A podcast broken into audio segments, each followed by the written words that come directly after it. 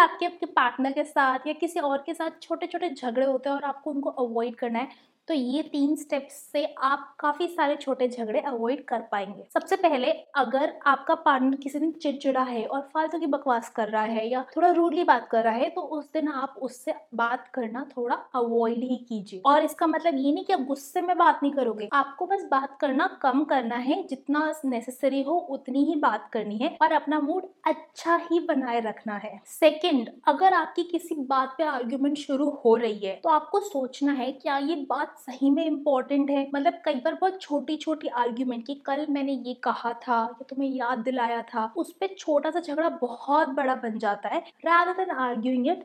हो सकता है मैं भूल गई हूँ कहना एक बेटर सोल्यूशन है जो झगड़े को अवॉइड कर देगा एंड थर्ड अगर आपके पार्टनर कभी बहुत ज्यादा थके हुए हैं या किसी चीज को लेकर परेशान है ना तो कोई भी सीरियस मैटर डिस्कस करना अवॉइड करो उससे भी काफी झगड़े बच सकते हैं